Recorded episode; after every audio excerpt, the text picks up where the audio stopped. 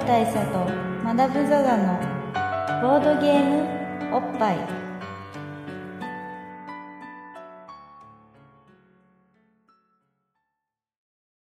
バブル大佐とまだぶザザのボードゲームおっぱい。毎回ドイツ直送のボードゲームカードゲームを紹介する、えー、ポッドキャストなんですけどエムシーワン のバブル大佐です。 エムシーツー マダムザザです。じゃあもうこれはあれですね、ちょっともうカウントダウンもそこそこに、はいえー、言っときますか。言っときましょうか。じゃあ明けましておめでとうございます。喉の通りが悪いな、飲みずれ。はい今ね、我々はね、こうどう状況としては何かというと、この年越しの間にね、はい、何があったかってことを一応ご説明しますと、はいまあ、さっきまで我々はその、あのー、某、ね、レッド、レッドフェザー、レッドフェザー眠らない街レッドフェザー、レッドウィング、レッドウィングスの、の、えー、の路上飲みができる居酒屋にいたわけなんですけど、ちょっといい加減寒いなということになりまして、この年を越す間にとっすいをねとっすいを越す間に、あのー、カラオケボックスにねそうです移動したわけなんですよね。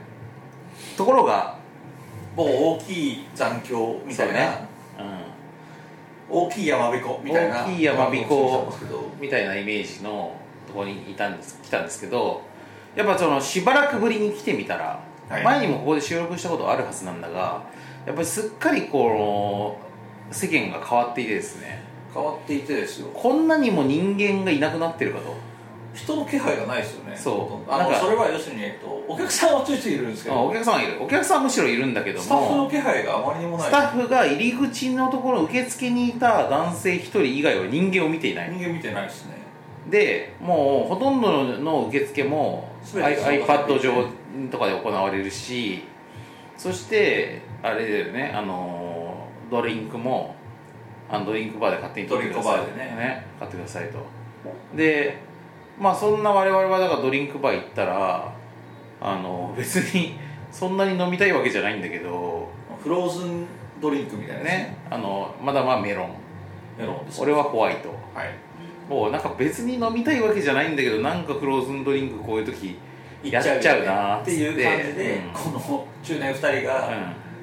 ドゥルンドゥルンのやつを、うんササササササって音がしてるね。入れてそうそうそうそうで入れ入れてで俺ね、ただその時俺、ね、ピーンと来たんですよ。フローズドリンクって時間経って溶けるとめちゃ甘くなるなと。そうでした ね, ねシロップみたいになるじゃないですか。 な, なりますね。でボッパイっていちじかんとか取るじゃないですか。どうだななる、ね、そうすると最後の方ただ甘い汁を飲むことになるじゃないですか。そうですね、まあ悪い意味で甘い汁を吸うことになるじゃないですか。甘い汁を吸うことになるんで、でその時で俺は思ったんですよ。健全じゃないと思ったんですよ。溶けた時に程よい濃さにすることさえできれば、このホワイトのやつっていうのはカルピスになるはずだと。なるほどね。なのでこのフローズンドリンク上にさらに製氷機から追い氷することで、そう氷をザザザザって入れてみたわけで、結果として出来上がったこれめっちゃ飲みづらい、まああのね、だって氷が入ってなくても全然口に入ってこないわけです、うんうん、だからすするぐらいの感じに吹いちゃったそういやほんとねシュポポシュポポっていう感じで、うん、これスーパースするスーパースするスープしなきゃいけないなんでスーパースするフローズンドリンクになっちゃいましたから、まあまあちょっとね、おしぼりがありますんで、おしぼりで今吹いちゃって吹いちゃって、あの新年、ついににせんにじゅうさんねんに入ったんですけど、いやー来たね新年。我々の初乾杯がフローズンドリンクで始まったわけですよ。そうだね。まあちょっとさっき酒飲みすぎたから、まあそうそう、まあいいかなと思ったんですけど、まあ本当世の中このね、このにせんにじゅうさんねんに本当飲めないね。にせんにじゅうさんねんになるにあたって世の中本当に変わっちゃったわけ。はいはい。時代が。皆さんちょっと。ちょっとついてきてるか分かんないですけど、やっぱり世の中が エーアイ に支配されても、うん、もうほんとね全てはチャット ジーピーティー に支配されてるのよこの世界って。だから受付ももうほんとに、あのー、ほとんど無人で行われてるし、あのー、あれだよね。だからあの受付にいた男の人一人いたけいたけどさ、あの人はさ滅んだ遺跡を管理してる管理人みたいなもんでしょ。もうかもしれないし、うん、まあなんならあれが実体だったかも自信がない。確かにね、うん、シージー かもしれないもんね。そうそうそうそう。まあ、っていうぐらい人の気配がなくって、うん、めちゃくちゃびっくりしたし、うん、なんすかね、なんか結構武神も新しいから、あともう一個あった、武神ってウィザードリーのあれじゃなくて、あのあれよ、インテリアがインテリアがなんか結構新しいもんで、はいはいはい、あの人間味がないわけですよ。なるほどね、うん、だからこの空間そのものになんか若干のメガ転換があるっていうか、メガ転換の シージー 感があるんですよね、うん、だからウィザードリーの話かと思ったらメガ転換、ウィザードリーの話じゃないです、うん、なるほど。あとね、まあ勃発的にはいいこともありまして、なんか人類の進歩っていうのはさ、明と暗があるじゃないですか、うん、明でいうと新しいこのカラオケのプランとしてリモートワークプラン、テレワークプラン、テレワークプランがテレワークプランっていうのがあの新設されてまして、これはどういうプランかっていうと、えー、カラオケを歌わない、そうね、カラオケボックスにいながらにしてカラオケを歌わないなんて、そんな使い方をするやつはかつてはいなかった。なるほど。ボードゲームおっぱい以外。そうですね、うん。いなかったんだけども、今ではこのリモートワークの人たちが、テレ会議の人たちが、あのそういう使い方をしてると。ということで、ちょっと安くなってるでしょ、これ多分。安いです。ね。そう。これ気持ち安いんですよ。うん、気持ち安いし、まあ、飲み物も勝手に飲めや方式だし、そうで、これ何が違うんですかって言ったら、いやカラオケの機械が使えないですって言われたの、そうしては、うん、そう、えつまりカラオケの機械の電源切らなくていいんですか、うん、みたいなねえ、至れり尽くせよね。それで値段まで安いってなったらさ、これもっぱい取ってくれっていうようなもんじゃないですか。ものばかりだからやっぱりおもれってきたんですよね、我々に。あれかな、やっぱポッドキャスト、要は要は大ポッドキャスト時代になってるっていうこともあるかもね。なんか数 年,、ね、数年前に ティービーエス ラジオの人たちが、あのー、ポッドキャスト元年って言ってたから、あ、そうっすか、うん、元年元年って言ってた、数年前に、まあ、その時点で我々結構じゅうねん選手だったんだけど、まあそれはよく言われますからね、うん、ブイアール 元年何回やったか分かんないです。そうだそうそう、元年、元年は何度来てもいいからね。 ブイアール 元年、ちなみに未だに来てない気がしますけどね。来てるのかな。そうね、まあ V ファンゾ的な意味ではとっくに来てるんですけど。そうだね。でも VR VR より先にメタバース元年がさらに来て、まあそうですね。メタバース元年もなんだかよくわかんないまま終わっていきそうな気もするからな。まあメタバースは本当になんか、うん、セカンドライフにねんという感じがするから。そうね。メタバース元年、セカンドライフに、おもくりさんねんかけはちねんみたいな。そうですね。どうなるのかなって話はありますけどね。まあでも、まあ、マルチバースは流行ってるしね。まあそうですね、マルチバースは流行ってる、うん、マルチバースは定着したよね。定着したと思います、ね、やっぱね、あのー、スパイダーマンでも頑張ったし、そうそう、ね、シャドーバースもそうそう、軌道に乗ったから。確かに確かに、うん、で、あれですよね、あの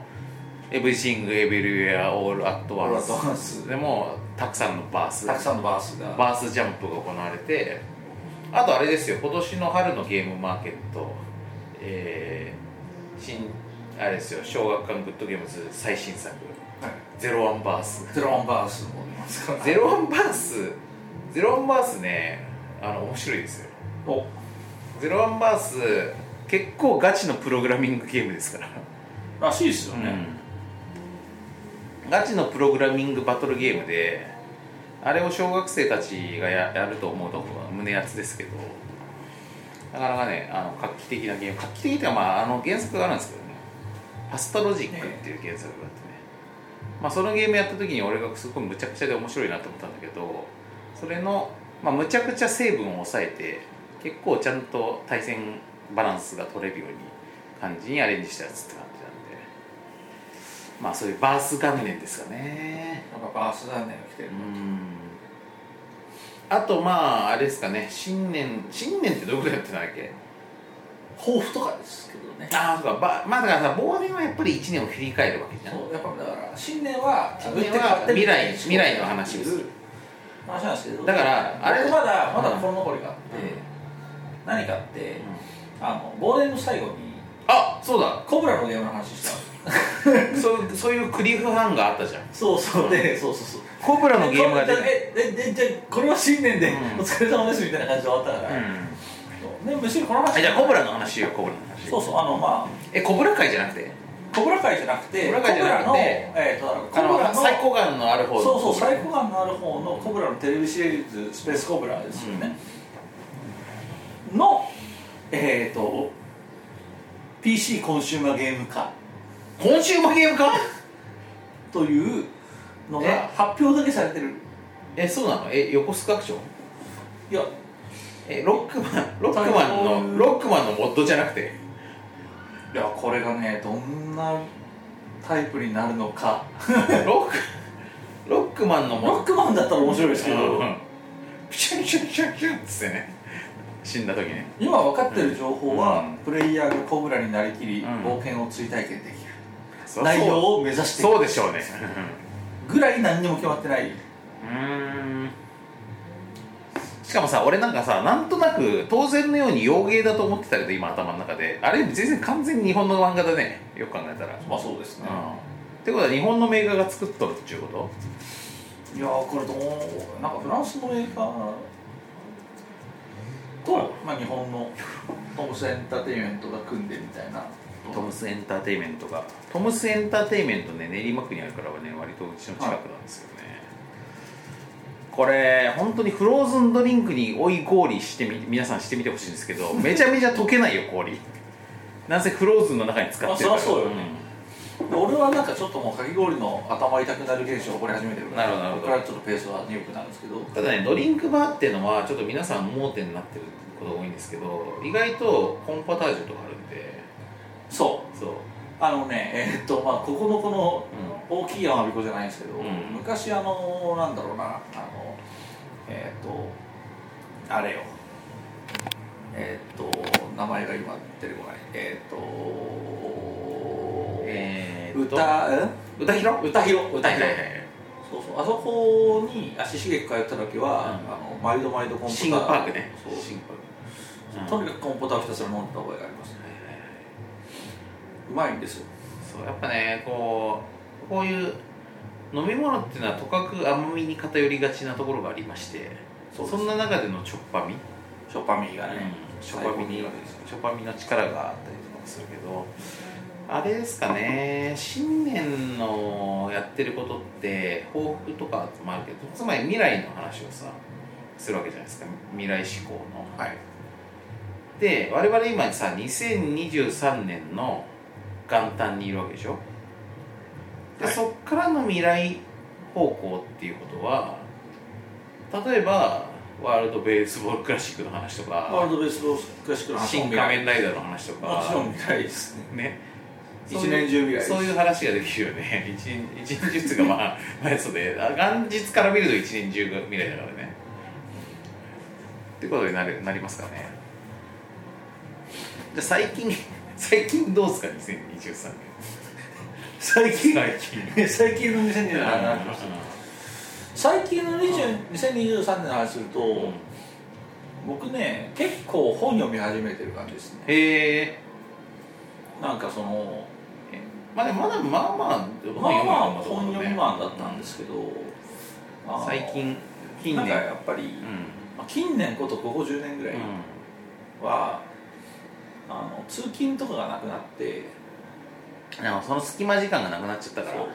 うで、まあ、それでも遊びに行くときは電車乗るんで本読んでたんですけど、うんあのまあ、コロナね、あの今流行りの言葉で言うと、うんえー、とコロナにせんじゅうきゅうね、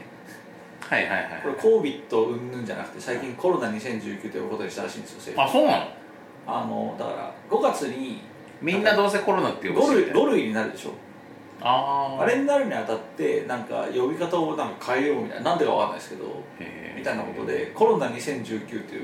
呼称になるらしいです。なんかなんかっぽいなそれ。なんかなんか ティーエム ネットワークのライブアルバムみたいだね。確かに。エクスポエクスポなんちゃらみたいなことでしょ。そう。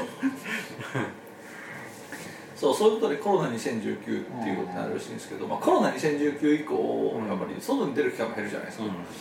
らいよいよもっと本読まなくなって、うん、ここいつがよくビタイチそのドリンク動かない。すごいこれね、あのよくあるさ、あのバケツに物を入れてさぐるぐる回しても下に落ちないみたいな感じで、うん、飲めないんだよねこれ。上、まあ、この話を中断したあれですけど、うん、その上層の氷によってフローズン部分がより固まって蓋になってるんじゃないですか。その通りです今あったけど余計の余計飲めないです、ね、あの氷がいちまいのプレートのようにそうそうやっぱそうなるよねで塞いでいる上を、うん、非常にこうなるんだね。こうなるんですな、うん、まあドラがあればよかったですね。まあ、うん、それはともかくとして、うん、そうコロナにせんじゅうきゅう以降ちょっとあまりも本が読めなくなって、うん、読む機会がなくなったんでこれはちょっとどげんかせんといかんということになって、あのちゃんと明確に本を読もうと、うん、いうことでもうわざわざ小説とかをこう注文して買って、うんうんうん、読み始めるっていうのをやり始めてるのが今年ですね。あのなんか面白い本ありました？今読んでるのは、まあ、これも本当今更っていうか別に全然新刊じゃないんですけど、うん、あのー、早川 エスエフ のね、うん、えーと「ブラックアウト」っていうシリーズがあって、これ エスエフ 小説 エスエフ なんですけど、うん、あのまあ、さっきあのなんか戦争の話とかしたじゃないですか、うん、あれともちょっと、まあ、忘年でねそういう話をしたんですけど、まあ、それともつながるような話で、えーと、タイムスリップ話なんですよ、うんうん、時はにせんろくじゅうねんのなんかイギリスの、えーと、オックスフォードかなんかの話なんですけど、うんうん、大学で歴史研究してる学生たちがいるわけですよ、うんうん、でこの人たちはもう未来なんでタイムマシンがあるんですよ、うんうん、過去にしか行けないタイムマシンがあって、過去に行ってフィールドワークをしてくるっていうのを、そんな気さくに過去に行くわけね。気さくに過去に行って、うん、なんかにしゅうかんとかその現地を観察して戻ってくるみたいなことをなんか普通にやってる人たちが第二次大戦をちょっと観察していきましょうよということで、なんか一人は、えーと、イギリスの学童疎開疎開してる人たちの、えー、観察、一人はロンドン大空襲が起こった時のロンドンの様子を観察したい、で一人はあの映画にもなったダンケルク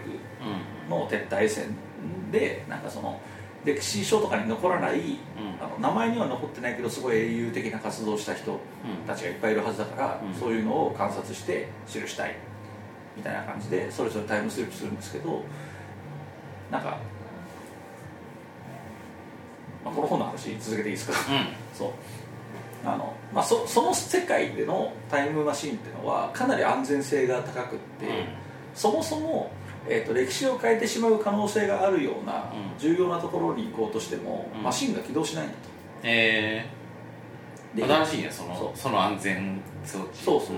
うん、なんで行けたってことは、うん、何やっても安全である、うん、みたいな感じなんですよ。ただこの安全であるってのは歴史を変えないって意味で安全で、うん、行って速攻で死んだから安全みたいな可能性もあるわけなんですけど、うんうん、お前が死ぬから安全みたいな。で、あのその、まあ、よくタイムマシンとかタイムスリップ話考えるときに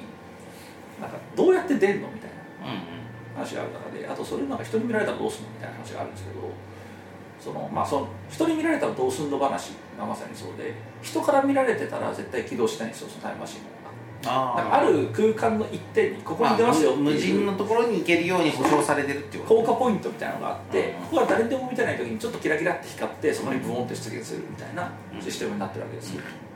うん、でそのポイントってのは人目につかないと必ず指定されて、そこに行くと、まあ、未来にまた帰れるみたいなことがあるんですけど、まあ、そういうなんかすごくあの至れり尽くせりなシステムで安全に過去に行って安全に戻ってこれるみたいな手なんですけど、まあ、これが、えーとまあ、ネタバレってわけでもないけどすごいざっくり言っちゃうと、うん、あのなんか飛んだと思ったら変なところに飛ばされたり戻ろうと思っても戻れなかったり、うん、みたいな中であのその歴史の中にこう組み込まれていったりして、なんか歴史を変えるところには行けないはずのところになんか行けちゃってるけどどうなのこれみたいな、えー、なんでそういうこと？いや、これがねだからあそれがなんでかっていうなんでかっていう話で、でそこはネタバレを避けるという意味もあるんですけど、うん、重要なのはこのブラックアウトって本、まあ分厚いんですよ、結構長い話なんですけど、なんとこの本これだけで終わらなくて、うん、続編オールクリアっていう本があって、これまで読んでようやく終わるんですけど、僕まだこのブラックアウトもしか読んでないんですね、うん、だから何が起こるか分からないんですよ。なるほど。どうしてこうなってるのか分からない。どうしてこうなってるのかまだ分かってない。そうだから全体でいう上巻までしか読んでない状態で今話をしてるんですけど、まあ、そういうすごいイレギュラーなことが、まあ、さっきのダンケルクみたいなさ、うんうん、話ってあそこってすごい歴史を変えうる場所なんですよ。そうだね、重要な場所だね。あの撤退戦が成功しなかったらドイツが勝ってたかもしれないみたいな、うん、で本来だったらそんだから未来から来た人ってそうダンケルクっていうとあの瞬間に近づくこともできないはず、うん、って話だったのがなんか、なんか、まあ、いろんなドタバタがあってなんか気を失って熟睡してる間にハッと起きたらもうダンケルクに来ましたみたいな、来れないはずだ、うん、みたいなところからなんかこのタイムスリップに何が起こってるのみたいなお話だ。だから歴史を変えちゃう可能性が出てきてる。運命変えちゃう夏かもねってことでしょ。そうそうそう。で西田ひかるで言うと、西田ひかるで言うと運命変えちゃう夏かもねだし、うん、で一方でなんかその未来だからあの過去の記憶とかをなんかインプラント記憶みたいな感じで、うん、あの一瞬でパッとこう脳に記憶できるみたいなやつがあって、で過去に行くからなんかみんな未来のこと知ってる中で過去をすごく作曲する。うん、例えば今日の空襲ではあそこのデパートが空襲にあってさんにんめっちゃ至れり尽くしてるやん、さんにんの犠牲者が出ますみたいな、うん、だからあそこは避けなきゃいけないみたいな話をするんだけど、それがなんかそこにいるとなんかあそこのデパートの犠牲者はごにんですみたいなとこに、うん、ごにんみたいな未来が変わったのか、ああ変わるんだ、なるほど、データが間違ってるのか分かりませんみたいな、でも未来が変わってたとしたら我々って帰れるのそもそもみたいな、なるほど、ね、みたいな不穏な状態で上巻が終わるわけ。あれだね、そのタイムスリップものってさ、やっぱりさ、そのシステムがめちゃめちゃ今まででいうと穴だらけで、うん、だからこそトラブルが起こって話として面白くなるという側面があったところを、逆にガチガチに安全なシステムが構築してあって、これで面白くなるのかなと思いきやそのシステムにほころびが出てくるという方向ね。完璧なはずなのに、うん、ド安全なはずなのにっていうストーリー。確かにそういう方向もあるな、うん、っていうアイデアのもとに、うん、その要するに、えー、と第二次大戦中のイギリスを描くっていう作品なんで、うん、その第二次大戦中のイギリスがを、まあ、もちろん後年の、ね、最近の人が描いてるわけなんであれですけど、まあ、そこの姿勢の、うん、を描いてるみたいなところを読むのが面白いっていうのが今の僕の、まあ、にせんにじゅうさんねんの僕のね、あのマイブーム。なるほど、読書ね。俺何読んだかな、最近読書って。まあ僕はマダムと比べてもともと全然本読まないタイプですからね。確かにこの本があってあんまり聞かないですね。うん、読む時は読むんだけど、なんかこう必要に迫られて読むみたいな感じなんだよね。だからなんかマダムのあれと俺のそのマダムの読書と俺の映画見るのぐらいが大体反比してるぐらいの感じだもんね。僕なんか映画見るぐらいの感じで本を読むので、うん、俺はまあほっといても映画は見るんだけどみたいな感じだもんね。そうそう、それがね最近のだからその辺も含めて結構その架空歴史ものみたいなものが結構今熱くなってきて、まあそれはこの本読む前から熱いが熱いんですけど、あの、まあ、いつか勃発でも話せるタイミングがあったら話そうかなと思ってた。主刑証拠ってゲームがね、何証拠話したの？何証拠？主刑証拠という、うん、あのだからあれですよ、中曽根康弘とかが、ああはいはい、ちょっと話したもんね、うん、そうそう、その主刑証拠なんかも歴史の追体験ができる。まあ主刑証拠は第二次大戦だし、うんうん、主刑証拠せんきゅうひゃくじゅうよんだったかな、うんうん、まあ第一次大戦をやれるゲームなんですけど、この辺は本当なんか歴史ってこうなるんやなみたいな、うん、まあもちろんそうデザインされてるんですけど、なんかさ大人になると歴史に興味出るってとこ確かにあるよね。ありますよね、うん、忘年でも言ったけど我々映像の席見るじゃん。うん、見る見る。あとさ、あの俺あれなんだよね、あのクリエイター昔話もの好きなんだよね。はいはい。まあ青い炎的なというか、うん、まあ漫画道的なっていうか、そうですね。それのさ、まあこのにせん今年に入ってから読んだやつでいうとせんきゅうひゃくななじゅうはちねんの「漫画虫」っていう、うん、あの細野さんえっとえー、なんだっけさるさる細野藤彦さん、藤彦さん、うん、あれね、えー、ギャラリーウィークとかね、さすがの猿飛びとかね、グーグーガンモとかのこの人のさ、この若き日のさあの漫画道的なやつがあの書かれたわけなんですけど、これが面白いんだよね。せんきゅうひゃくななじゅうはちねんって俺の生まれた年なんですよ。ああ、そうですよね。で生まれた年に、まあ、まだ大学生のこの細野さんがまああれなんだよね、あのスタジオの絵とかにさ出入りしてさ。へえ、学生がてらね。そう。あとその同級生で一緒に自主制作映画作ろうぜみたいなメンバーとかに、あの川森昭二さんとかいるのよ。なんかこう、あ、こういう一派がいたんだみたいなさ。だからその青い炎の中だと島本和彦の周辺にその庵野秀明とかさ、うん、そのガイナックス勢とかがいたりとかするんだけど、かたやこの細野さんのところにはそういうスタジオ縫い系のさ、うん、一派がいたという、一派がいて、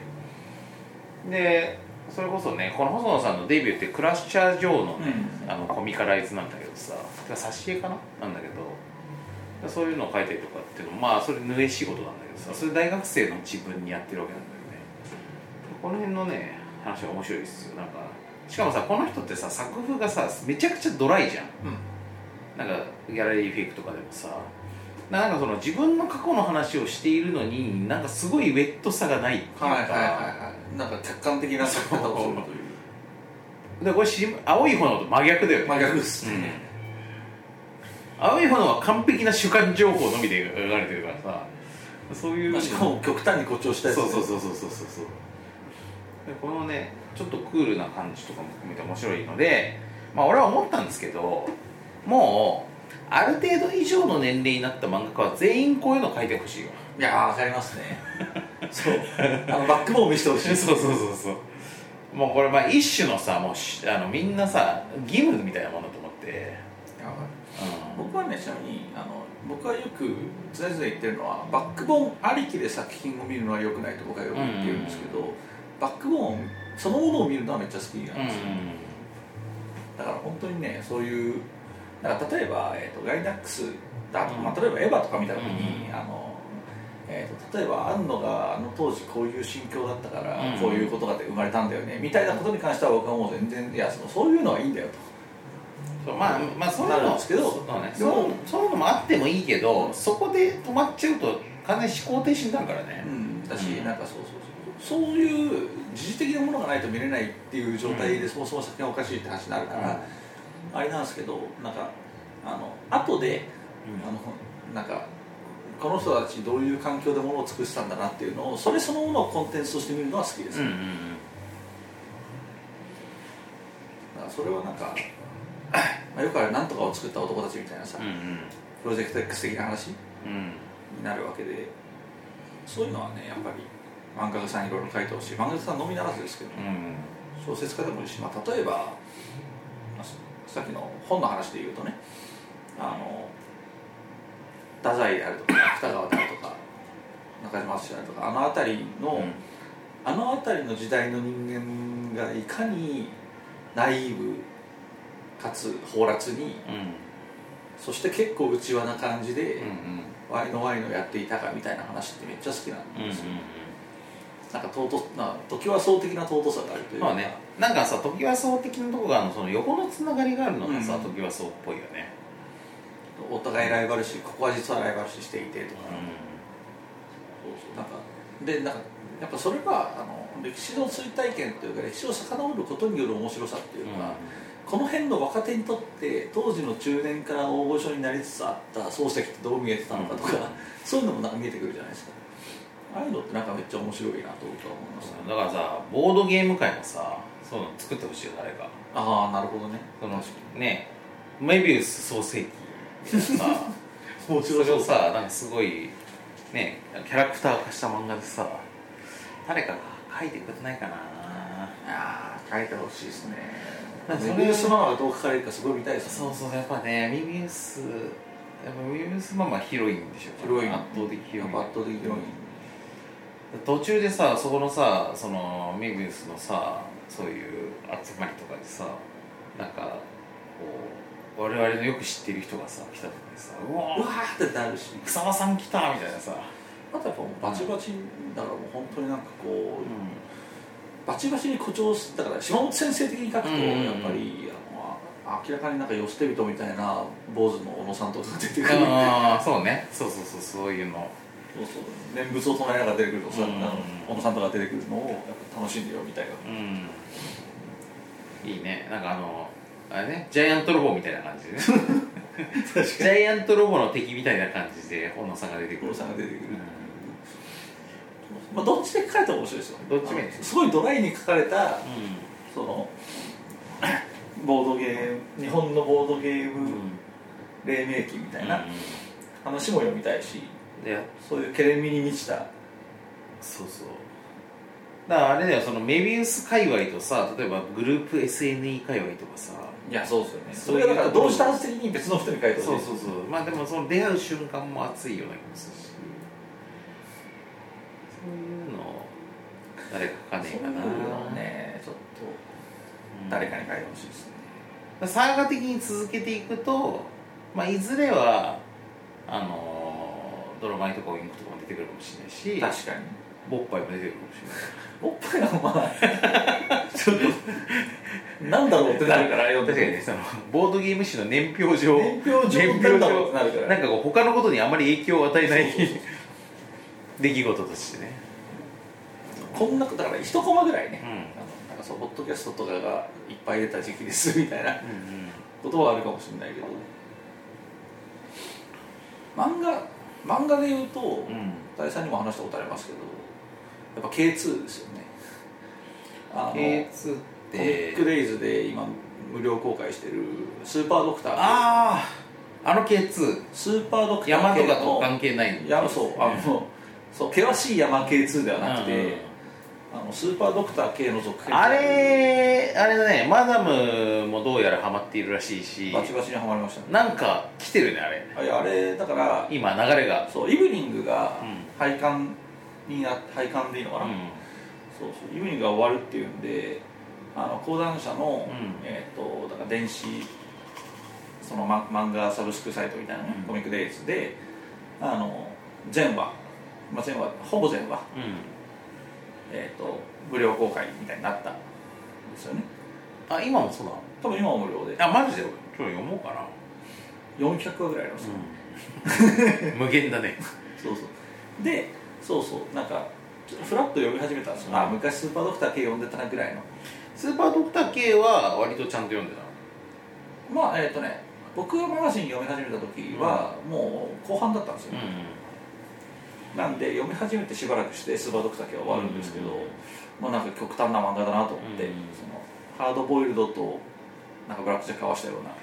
やすごいよねあの、あの魔改造的なさ、うん、合成の仕方さ今っぽさ、さすらあるよねそうそうそうそう、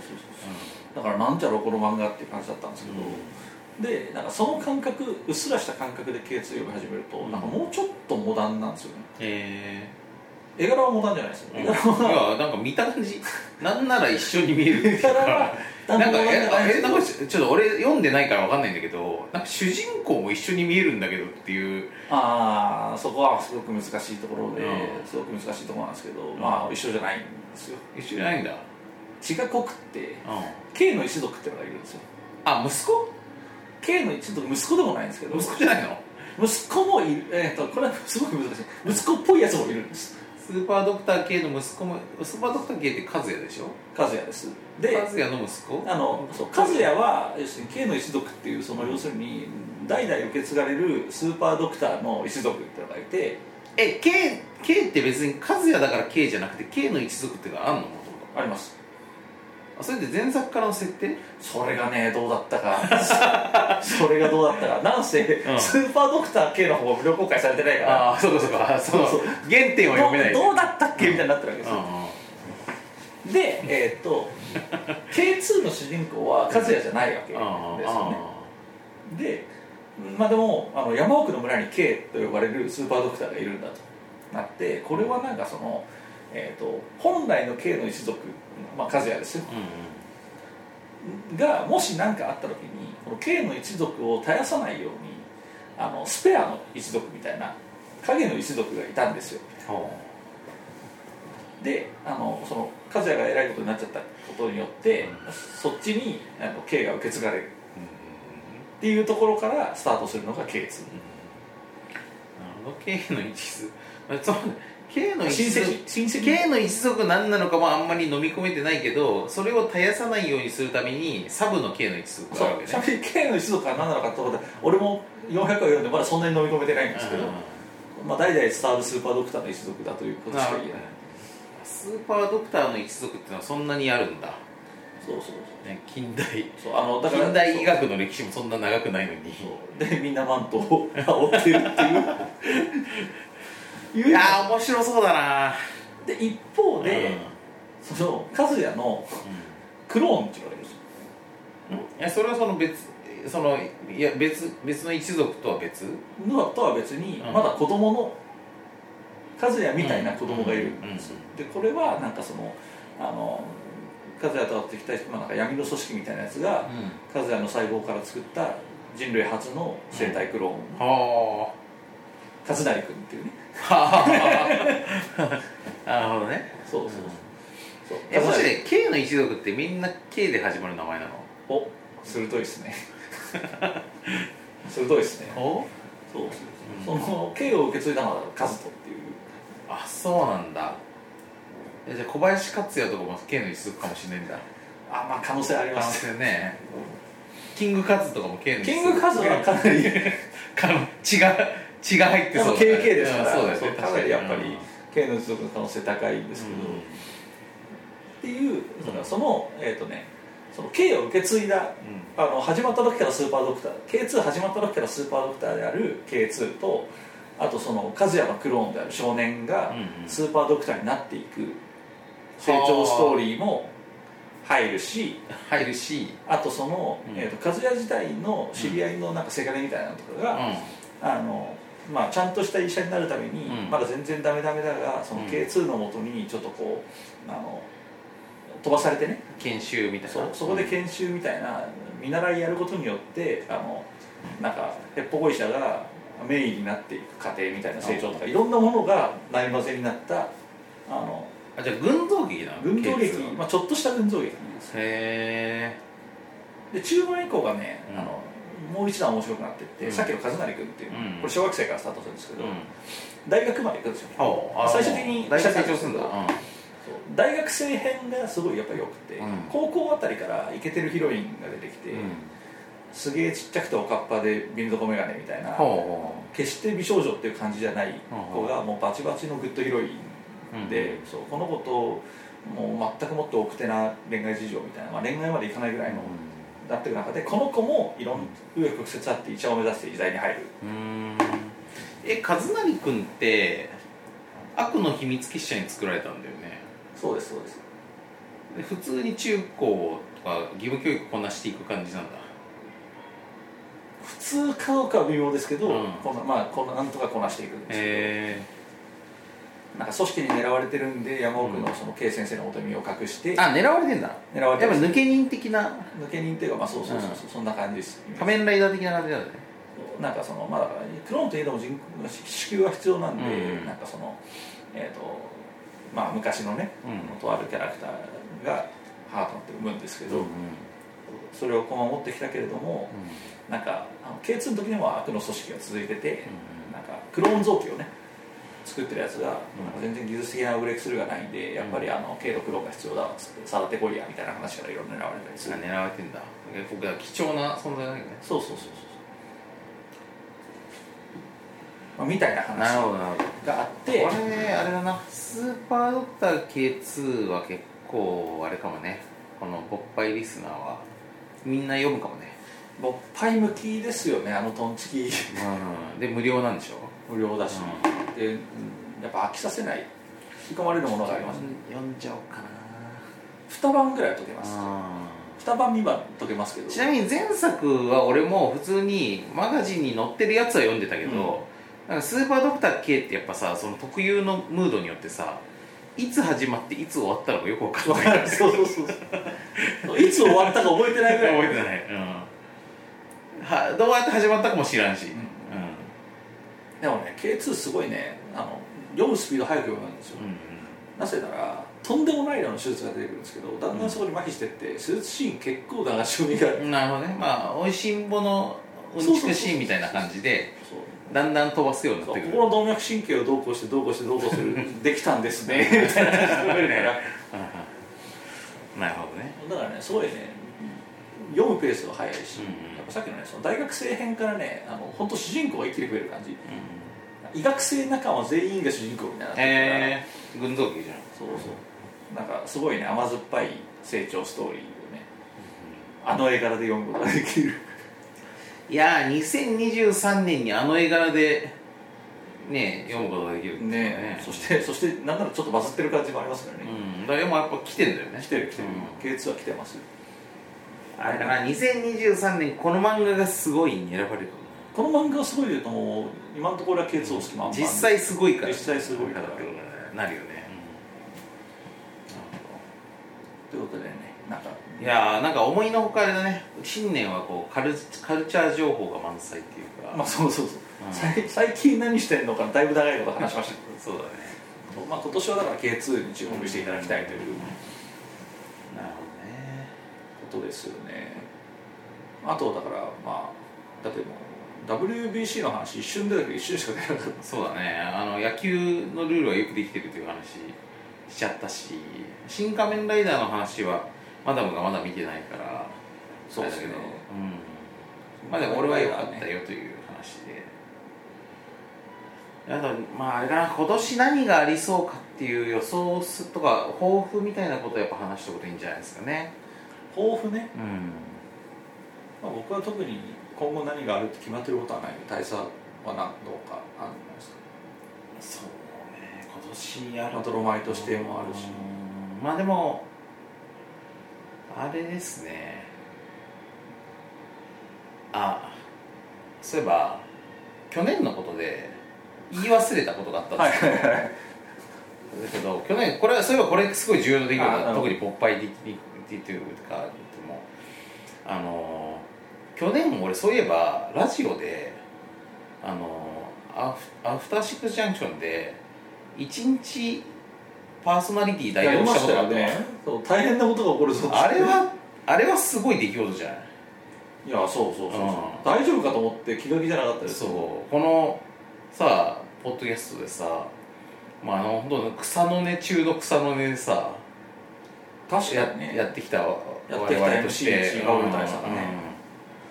うんうん、エムシー バブル大佐として考えるとこの全国ネットの民放のラジオで金曜のろくじからくじまで エムシー をやったっていうのはすごくない？すごいことですね確かにね、うん、あれはビビりました、ね、大出世大出世、うん、まあもちろん、ねまあ、ピンチヒッターですけど、そうそうそう、まあ、歌丸さんが風邪ひいてだったんでなんかまたやりたいなともちょっと言いづらいところはあるけど、でもまあなんつうのその大瀬とあらば、大瀬とあらばいくらでもやるやりたいみたいな感じがありましたね。いやー、さすが本番に強い男ですね。いやそうですよ。まあ本番に強い男として、あれしたよね。タイトルコールを乗り遅れって言えない。ちょうどちょっとちょっと、ね、本当に人間って緊張するとこうなるんだって思ったね。まあさすがの大佐も緊張しましたね。そうね。まあでもそれまさかのもう一度もう一度やらせてもらったけどねやり直しでやり直しでやり直しで、うん、だった。まあだからああいうレベルのことは今年は起こんないと思うよ、まあ、確かに、ね、激動でしたね。そうそうそうそう、いろんなことが起こった。ゲームもいっぱいあったしね、うん、まあ、だからもうちょっと平和ないちねん、はいはい、でもいいかなっていう気がしますね。確かに、うんまあ、僕もねさっき の, あの忘年から新年に至る間に、うん、あの場所を移しましてね、うん、その時に大佐と普通の雑談として話したんですけど、うん、ちょっと今年はのちょっと去年よりのんびりしたいなみたいな、うん、別に忙しくないんですけど仕事を減らしてねちょっとね、そう普通の人に比べると忙しくないんですけど、うん、僕は結構なんかそのまあフィジカルもメンタルもね、うん、弱々な人間なんで、うん、なんか弱々の実を食べたからね。そう弱々の実を食べたことで弱々の能力をね弱々になる代わりに海で泳げなくなる。そう弱々になる代わりに海で泳げなくなるっていう特殊能力弱々の実をやっぱり悪魔の実をねそうロギア系のねそうそういただいてしまったんで、うん、ロキア系は自然だからなんだっけな、なんかあんだよな、うん、えー、っと忘れちゃった、うん、そう、まあ、じゃあそう弱体系の身を食べてしまったんで、うん、そういいことなんにもないそうだったんで、あのなんかちょっとね、なんか最近くたびれてるなと思って、ね、うん、体も壊すしいろいろ、まあ、ちょっとね、まあその仕事の量を調節できるのがねフリーランスのいいところでもあり、いいところでもあるんで、うん、悪いところでもあり、そう悪いところでもある結局これで休んだ結果マジで金がなくて死にそうだからどうにかしないかって言うんですけど、うんうん、ちょっとね今今休みたい気分なんで、うんうん、今年はちょっと少なくとも上半期は少しのんびりさせてもらおうかなみたいな気持ちでいますよね。もうねバンバンバカンスだね。バンバンバカンス。だからボンパイの収録回数もそれを機に増やしていきたい。あ、確かに確かに、うん。それはできる、ね。プライベートは疲れない。うん、確かに確かに。プライベートは疲れない。そうそうそう。岸辺露伴は。言い方だ言い方だけで言い方だけで。あったあった俺今年あのやることいっこあったわ、重要なあの初めて系でいうと漫画初めて物語でいうと去年はその、えっと、エムシー 代だっていうのがありましたけど、はい、今年の初めて物語は俺書籍を出しますね。お初のあの短短調短調ってやつですよ、いわゆる、えーうん、あのー、アトロックの国産 アールピージー クロニクルのシリーズの単行本化したやつをまあ、今ほぼほぼ書き直してますけどやばで, で, でやってんですけどね、これねちょっとね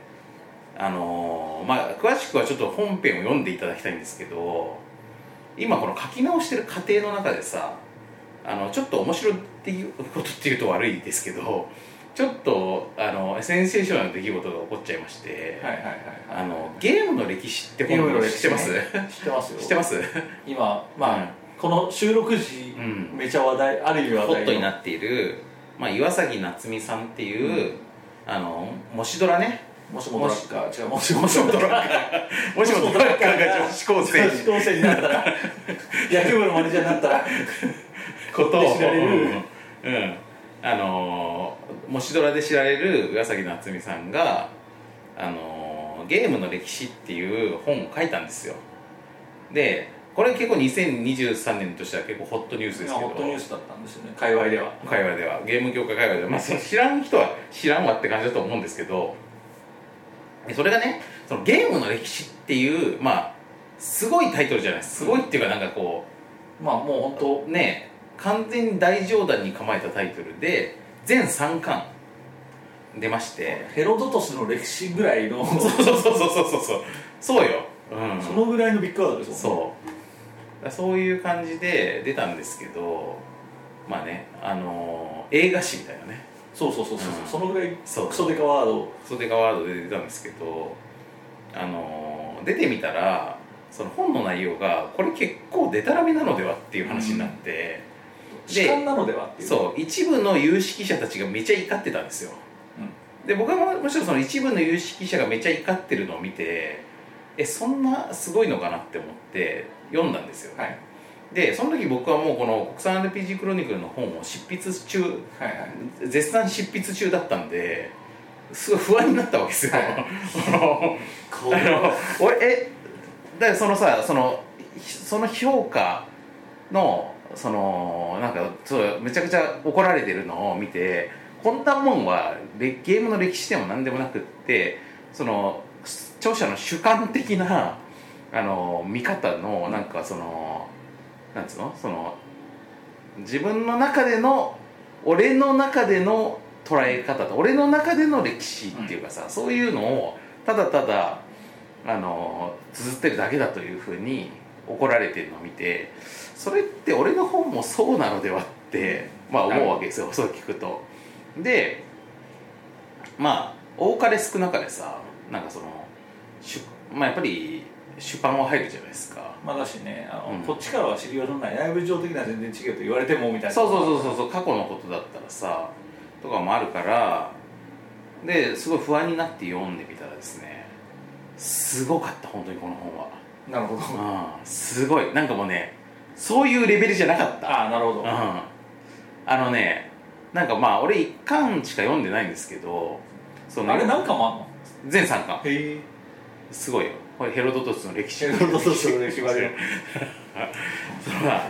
読んでる時にどうえだからその俺がさいややいややばいこの本はってなったんだけど、その奥さんとかにどうやばいのって言われてもうまく説明できないんだよね。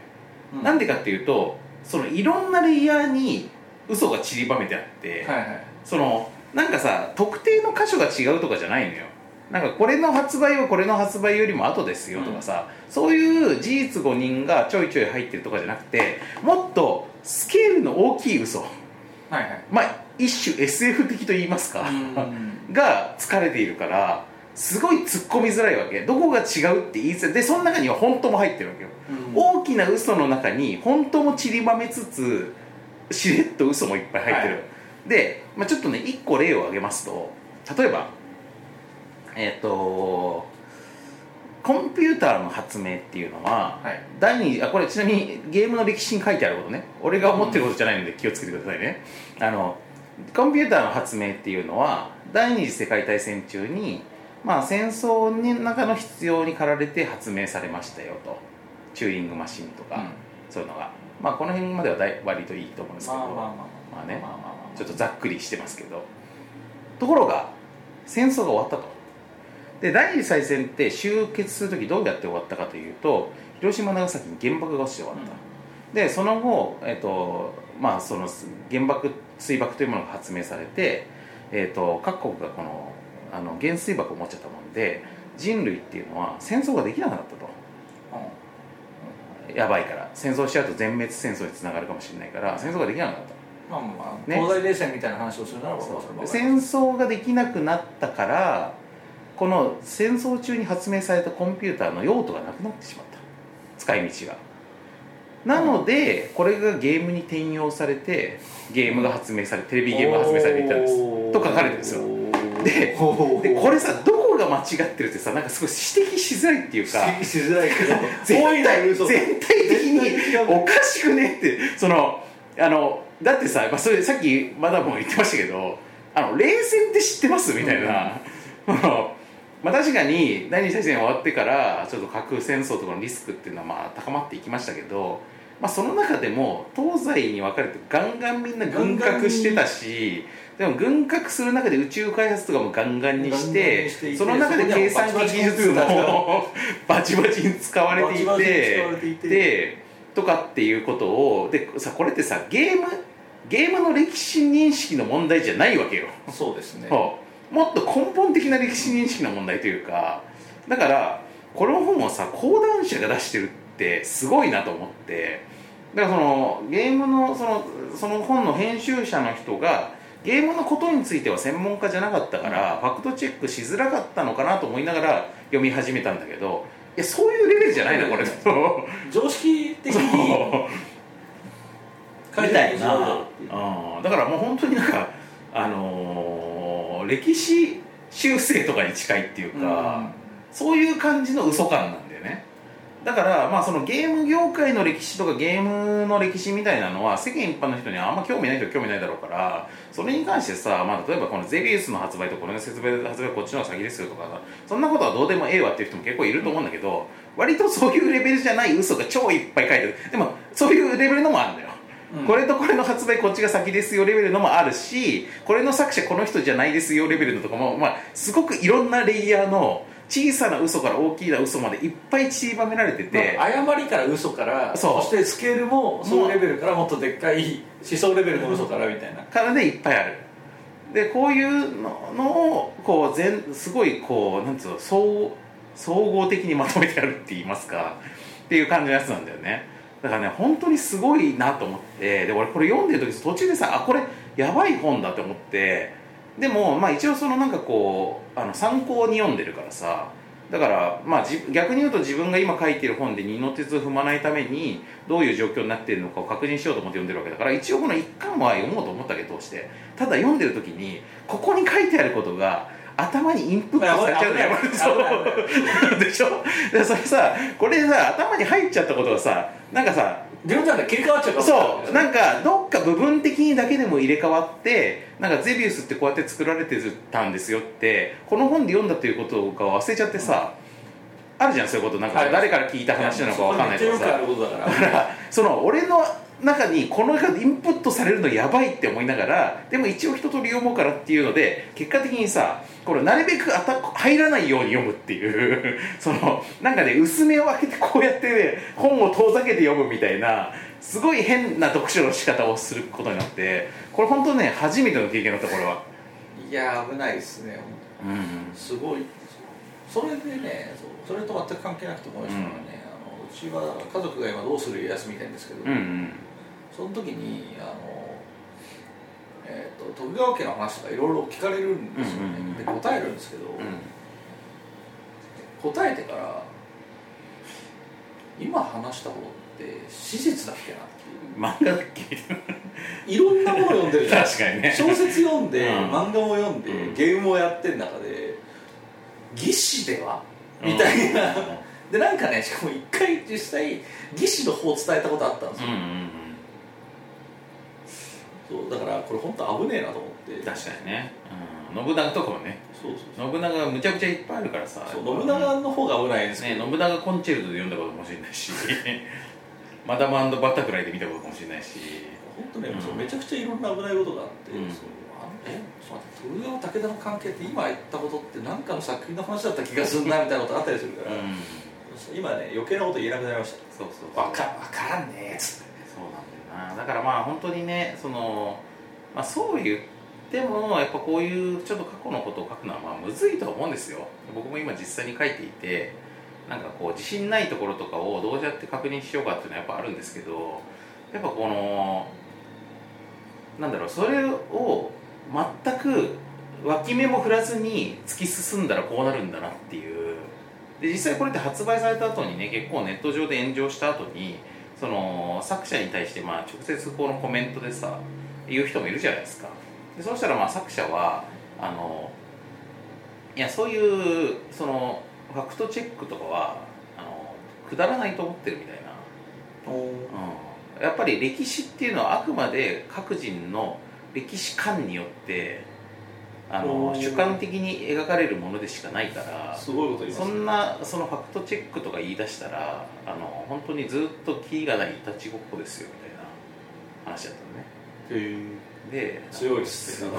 この姿勢すごいなと思ったんだけどまあでもこの作者がさどういう方向の人かっていうのどういう人かっていうのはまあそれはまあなんつうのそのかつ作者のパーソナリティによるところっていうかこの人ちょっと変な人だなっていうことでねなるかもしれないけどやっぱこの天下の講談社が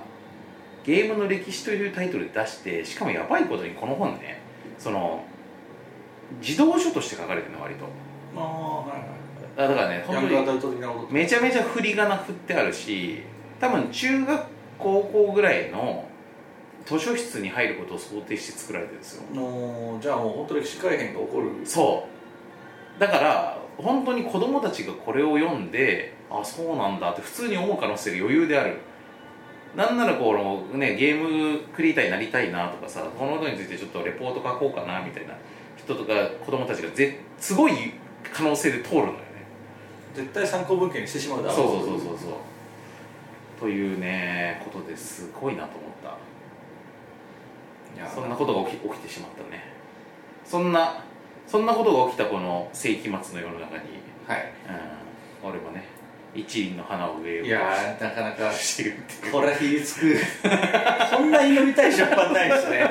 本当だよなんかもうね場があれに荒れた状態だからさ前書きでできる限りのエクスキューズしといた方がいいかもしれない。なるほどなるほどそうねそのこの物語はフィクションでありフィクションであればいかなくても、うんえーとまあ、一応僕の中では頑張って一応こういうこと、えー、僕の中でできる限りのファクトチェックとかしてたんですけど、まあ、ちょっと問題あると思ったらこちらのフォームまでフォームまでその後ここに書いてあることは正しいと思うんですけども、うん、ちょっと僕の知らない何かがあるかもしれませんしまあまあまあまあ ひゃくパーセント どうとも言い切れないんですけどっていうねそうみたいなことを、うん、みたいなこと書かなきゃ言っちゃいけないのも辛いじゃない。そうね、うんまあ、ただあれなんですよ。実はこの件、僕のこの本にも直接的な影響をすでに及ぼしてまして、これはねポジティブな影響なんですけど、あの、まあ、これ勃発だからこういう話しますけどあのやっぱり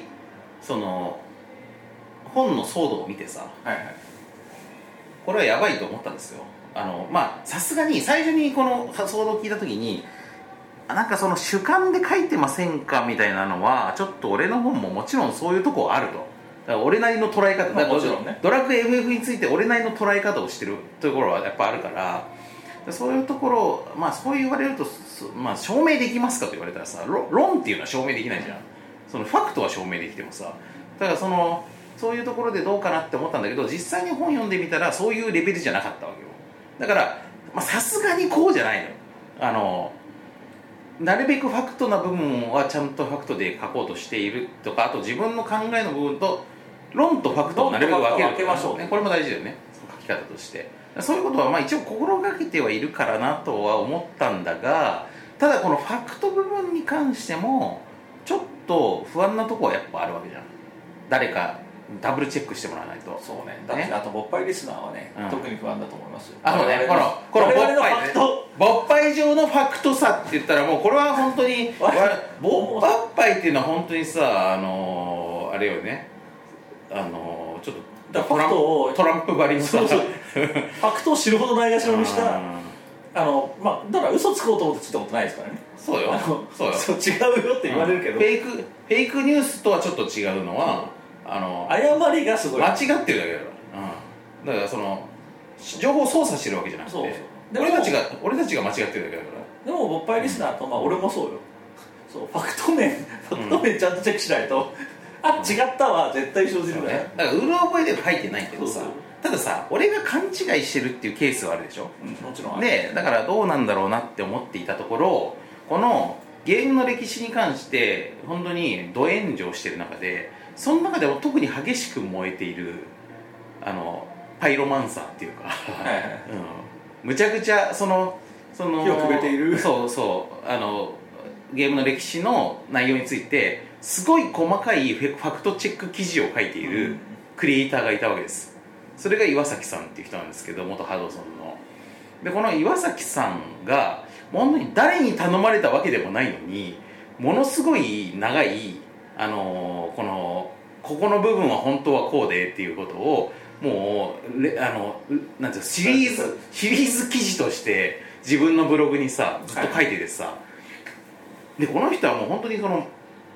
まあ、もちろん知識とかすごいのは知ってたけど、あのツイッターとかでもよくこのゲームの歴史についてねいろいろ言ってる発言は見てたからすごいなと生き字引だなと思ってたんだけど、とにかくこの語る情熱がすごいと思って。はい本当に誰に頼まれたわけでもないしいちえんにもなるわけでもないのにむちゃくちゃ細かいチェックをしてさ、まあ、本一冊書く感じの労力で書いてるからすごいなと思ったんですけど、でそれでね僕は思ったんですけど、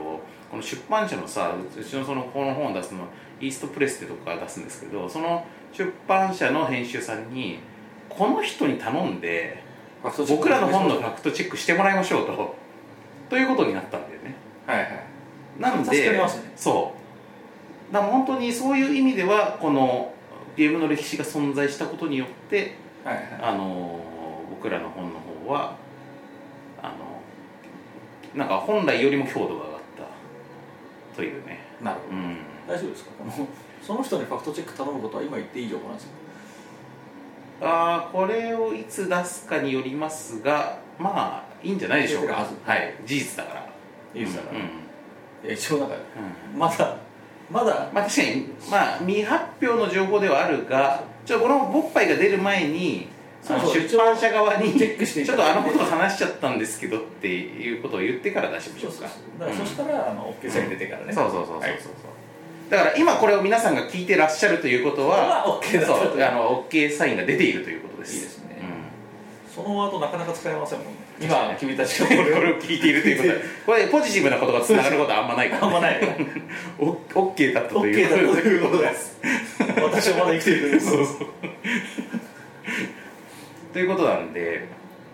まあこの岩崎さんにはね非常に感謝してますけど、いやいやこれはなかなかね、いやそうそう確かにね、ちょっと俺もなんか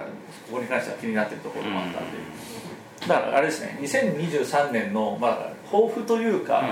うん、あのホットトピックの一つです、予定というか、ね、こんなことが起こるようなことで言うと、まあその僕が国産 アールピージー クロニクル本を出すんで、これが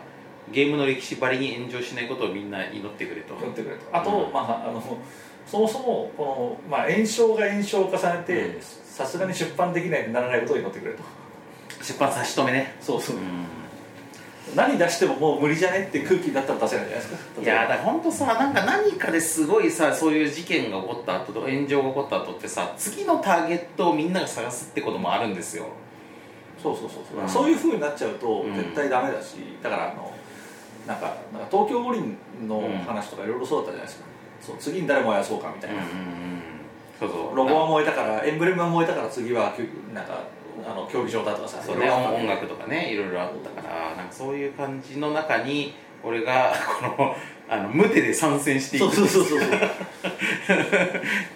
っていうことに、ね、なりそうだったからね、まあ、本当に、まあ、あれを読んでよかったといえばよかったですよ。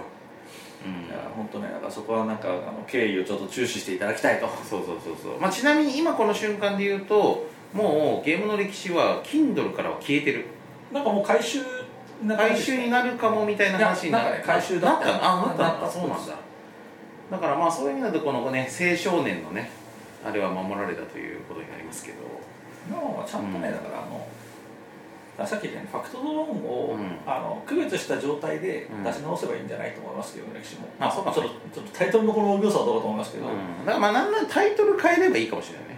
僕の考えたゲームの歴史みたいな感じだったら、そうですね。あともしも野球部のマネージャーがゲームの歴史を語っ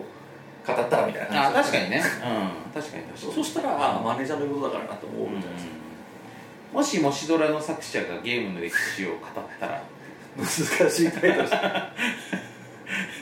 もしもしもしもし。二重にね、もしもしだからエブエブみたいな感じ。うん、そういうなあ。まあ本当ね、めちゃめちゃ不安にはなりましたけどね。いやいやいやい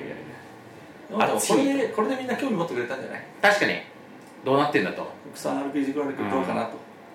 うん、ね。まあ勃発リスナーが率先してブーブー言い始めてください。違うぞと。うんうんうんうん。まあでも勃発リスナーはあれだよね。あのー、むしろまあファクト気にしない人たち。むしろあれよね。あの エフエーキュー とかを作ってほしいね。あのどういうこと？いやだからそのさ、もし間違いを見つけたら炎上さすんではなくって、あのあれよ、せあれえっ、ー、とえらったえらったねえらったねえらったにするのがやっぱいいんじゃないですか。確かに、うん、まあそういう意味で言うとゲームの歴史のそのえらったを一番頑張って作ってるのがその岩崎さんのことだね。まあそうだね、うん、あでもまたこれがさ、そのあのすごいなんていうか、この、この話をしていると俺の知り合いの中でもむちゃくちゃ混乱しがちだったのが、この今言っていた元ハドソンのゲームクリエイターの岩崎さんっていうと岩崎弘正さんっていう人なんだよね、はいはい、でさっきのそもそももしドラの作者っていうかゲームの歴史の作者も岩崎夏美さんじゃないですか、うん、でこれに岩崎同士の話なんだよねこれでね、なんか人に話してる時にね、なんか相手がなんか腑に落ちない顔してるなと思ったら、ここが混乱してることもよくある、はいはい、うん、だから下手する、そう、下手するとこの件で岩崎弘正さんにあのー、なんか無用の悪印象を持ってる人がいる可能性あるからね、まあ、だからこそやべえなと思ってるかもしれない。あ、そうかもしれない。それにもう一個の原動力になってるかもしれないね、うん、俺がその話に言及したがゆえに、うん、そして名字が岩崎だったがために、うん、変なコンフリクトが起こってなんかいなんかいらんバッシングを受け始めてるぞみたいなこと、うん、もしかしたらあるかもしれないし、あるかもしれない、うん、ということでね、まあ、本当世の中複雑ですよ。本当に世の中複雑ですね、うん、これはまだあれですか、えー、と発売予定とか発売日は多分今の時代だとまだ言えないんじゃないかな、はい、うん、まあ、しばらく先、そうだ、まあだから国産 アールピージー クロニクルの本作ってますよってこと自体はもう言ってるから、うん、だからまあね、この岩崎さんに監修をお願いしましたよってことは、まあ出版社と岩崎さんの確認さえすれば言っていいと思うんだけど、じゃあにせんにじゅうさんの忘年ではこの話で出ていく、今年発売ってことは結果どうだったかの話できる、そうそうそうそうそう、またもう一個ちょっとあれですね、勃発リスナーに注目してほしいことがあるとすると、この国産 アールピージー クロニクルの単行本、いつ発売するかってことに関して、まあ、去年からもうすでに制作を開始してたんですよ。はい、でいつ頃発売しましょうかってなった時に、まあ、僕ちょっと、まあ、去年そういう感じでめちゃめちゃいっぱいゲーム作ってて忙しかったというのもあって、まあ、そんなに急ぐ必要はないんじゃないかなというのがまあ僕の意見だったんですね、うん、でしかもこの本が一番売れるタイミングっていつかって考えると、次のドラクエから エフエフ が出るタイミングですよと。あー、なるほど。で去年の時点だと次の エフエフ とドラクエがいつ出るかってよく分かんなかったわけ、前半の頃は。なるほどな。でまあそれぞれ発表したりとかするにせんにじゅうさんねん発売とか エフエフ とか言うけど、まあ エフエフ がにせんにじゅうさんねんって言ったらまあにせんにじゅうよんかな、よんかごだな、まあ、それがまあ一番早くでもにせんにじゅうさんの年末切りぐらいかぐらいじゃないですかね、年末商戦に投入じゃないですかねってって思ったわけで、ドラクエは一方まだタイトルロゴしか出てないし、うん、まあどう考えても エフエフ の方が早いだろうと。どう考えても エフエフ の方が早いそうだな。エフエフ がその時点でもうあの画面も出てたからね、でムービーとかも出てたから、まあ、エフエフ 次の エフエフ がおそらくにせんにじゅうさんねん末なんじゃないかな、最速で。どうだそこまでに出せれば出せればいいかなと言っていたところ、まあ、現今年の今のこの時点だと エフエフ のじゅうろくの発売日はにせんにじゅうさんねんのろくがつですと、はい、早っってなった早っってなったっていうええ余裕を頑張りすぎではそうもうちょっと遅らせてくれた方がいいのとそんな エフエフ の発売日が発表されて早って思ったの初めてなんだけどと思いまして、確かにこっちも思いのほかびっくりしてでしょ、あそんなにみたいな、もうそこできてるの、そうそうそう、だからみんな多分 エフエフじゅうろく の発売に関しては思ったより早いってみんな思ったと思ったと思うんですけど、そんな中で一番思ったより早いって思ってるのただ僕なんですよいや、やばいってそうそうそうそれもさ、なんかこのさ、その出版社の人とかにもさ分け知り顔でさ、はいはいはい、まあ、エフエフ でにせんにじゅうさんねんって言ったらまあ早くても年末で、まあ、年末が一番あの物も売れる時ですし、年末商戦に当てるつもりで作っていて果たして間に合うかって感じじゃないですかねと言っていたんだけど、分け知り顔でしたらろくがつ、あ、そういう感じですか夏合わせですかみたいな、そうあーってなって今なってるところですね大変っていうことなんで、これ見どころです。見どころ、果たしてその エフエフ の発売日とどのぐらいの距離感で出せてるとか、うん、ってことですね。ガンガン遅れてしまうのかどうかは交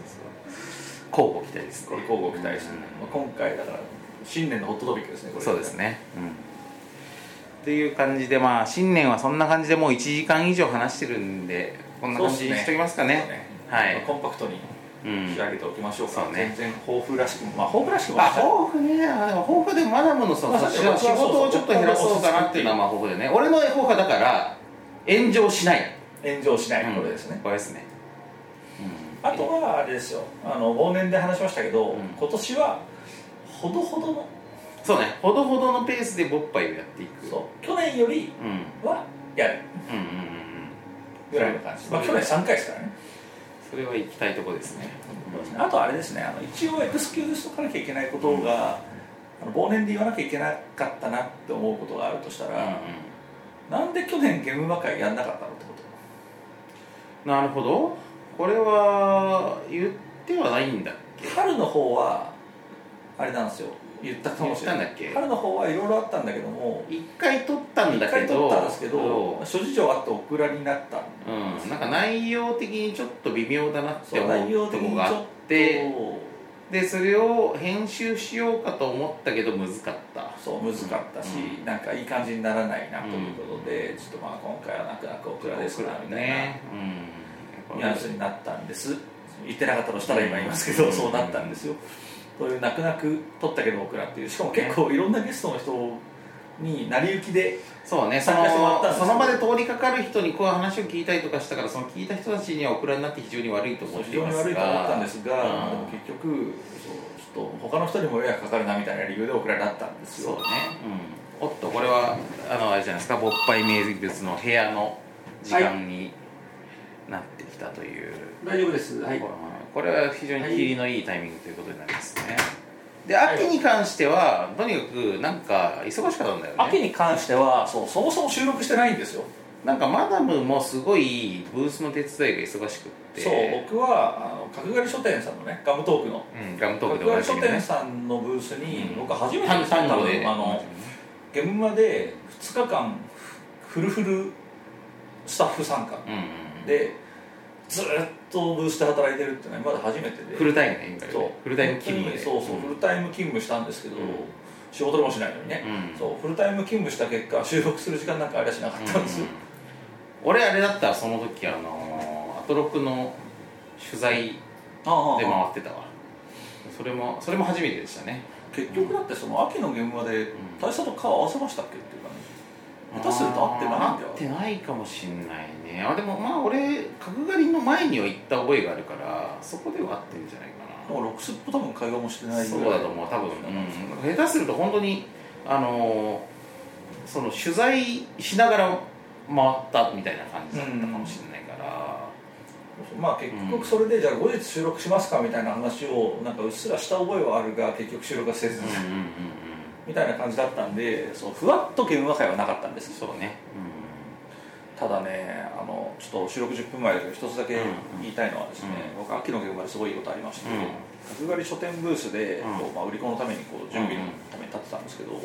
そしたらですね、あのまあ、これご存知の方はご存知だと思うんですけど、あのプロマージャンの M リーグっていうのが あ, あやってたね横で、うん、M リーグブースがすぐそばだったすぐそばで M リーグブースだったんですけど、うん、で僕は M リーグを前から見てて、うん、朝霞ドリブンズっていうチームのファンだったんですけど、うんまあ、今のファンなんですけど、うん、あのその朝霞ドリブンズのその当日その M リーグブースでお客さん向けにマージャンを打つふたりっていうのが、うんあのまあ、そのお二人がやってる YouTube チャンネルの収録であの回ってたらしくって、うんうん、角刈り書店に来てくれたんですよ、うん、そうなんでなんか目の前でこうそのプロ雀士ふたりを見て、うんうん、そうなんならなんか一言二言は会話することもできたみたいな、うんうん、そこでねものすごくテンションが爆上がりして結局、まあ、めっちゃ応援したんですけど、約束だね。そうこれは約束だったんですけど、うんうんまあ、ただ今シーズン中坂ドリブンザーもバチバチのバチバチのバチで、うん、あの成績が振るわなかったという悲しいことが、ちょっとまだまだ若干の詐欺マン感をそう、うん、出しましたね。出してしまったってことだ。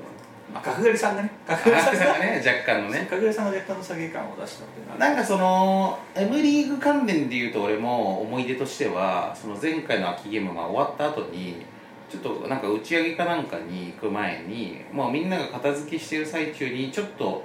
あのあそこのホールの外でベンチ座って待ってた時間があったんですよ、はい、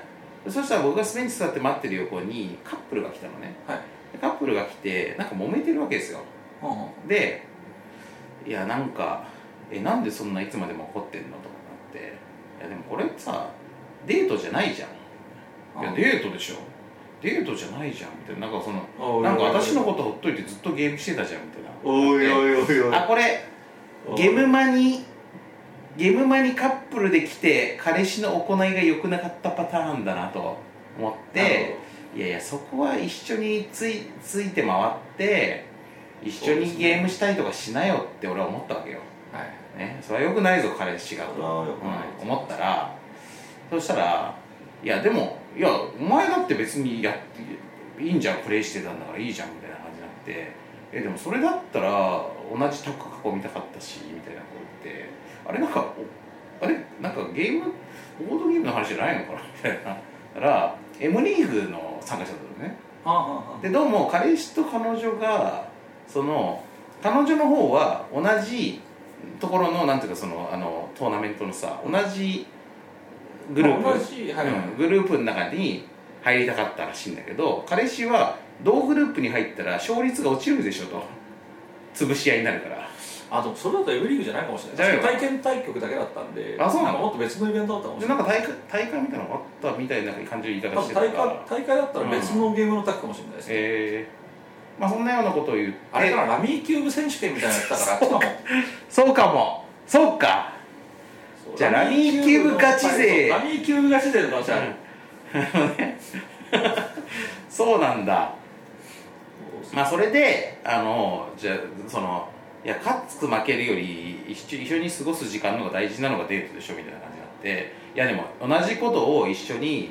取り組んでそれぞれ勝利を目指すのが俺にとってはいい大事なデートだからみたいな感じになって、それでデートの定義の話になって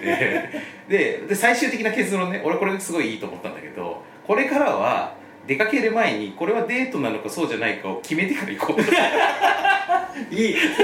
そう、その結論言ってたら大丈夫だ、後から揉めるないようにって言って、で俺その話聞いてなんか人人間って面白ってリンゴを削